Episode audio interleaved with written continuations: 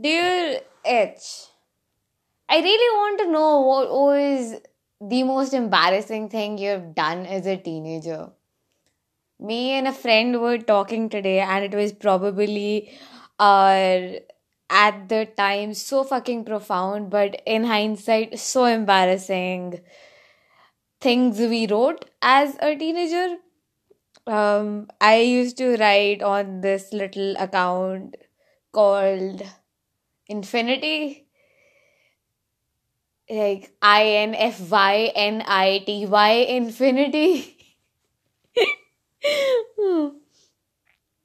and the person I'm talking about wrote and published an entire book.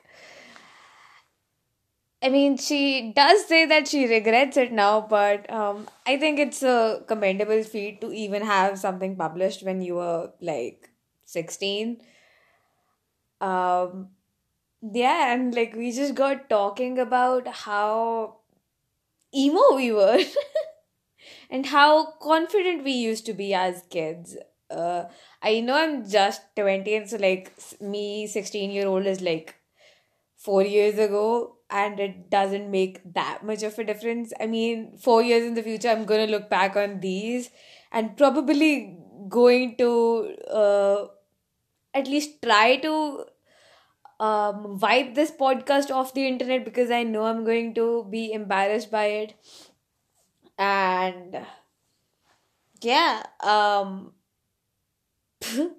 it's just weird because at that time it felt like I was doing something so profound that it felt like I it was going to change humanity forever. It was going to change the world forever, and it, I, we had a lot of confidence at sixteen. But now it's just um one of those things where I don't know. I'm not so sure about myself. My friend said, Where did our confidence go? And I said, It just manifested itself into anxiety and what people will think about us being vulnerable on the internet. Um, and that is true somewhat, but I also think that at the time, at least in my case, I was the only one I knew who was doing it, who was pouring their heart out on the internet, or at least trying to form a coherent sentence on the internet. Um, all I really had or knew the people on the internet were my school friends, and they were not into that sort of thing. But now, um, my friends are into th- those sort of things and i have communities various communities that i'm a part of where people are not afraid of being vulnerable. So i guess what i'm trying to say here is when you are surrounded by people who do the same same stuff as you do it can get a bit intimidating to open up about your personal life um, I mean, of course, you can always hide under the name fiction. You can write an entire story and just label it as fiction. So that way you are um, being vulnerable without actually telling everyone in the entire world that you are being vulnerable. But there is a beauty in being vulnerable as well. I mean, take these letters. I, in the beginning, I used to script them, but when I started listening back to the episodes, they just sounded so unnatural to me.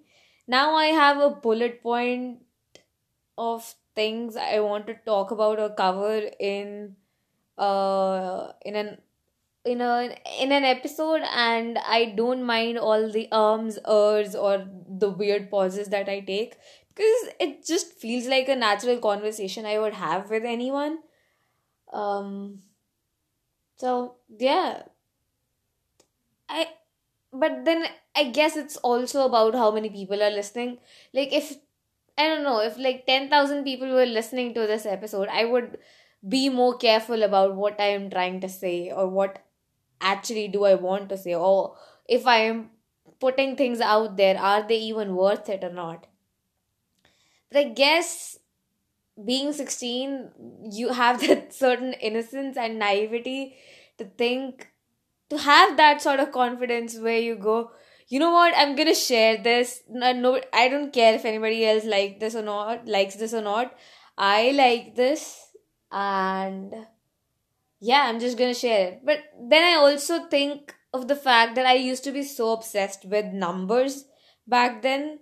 I used to post stuff when I know most of the people I follow or the people who followed me were active. Um, I used to care a lot about followers and likes and comments and whatever the hell. Um, but now I don't because I realize now that it's all just being controlled by uh by an algorithm anyway like the way our posts go into other people's feed back then it also used to be like it was chronological so it made more sense to post at the exact same time every day now it's just a weird clusterfuck of people seeing same four people over and over and over again i mean it's just what has become of my instagram so i just don't even open it at this point because I know I'm not gonna be able to see a variety of posts. I have post notifications on, but that's about it.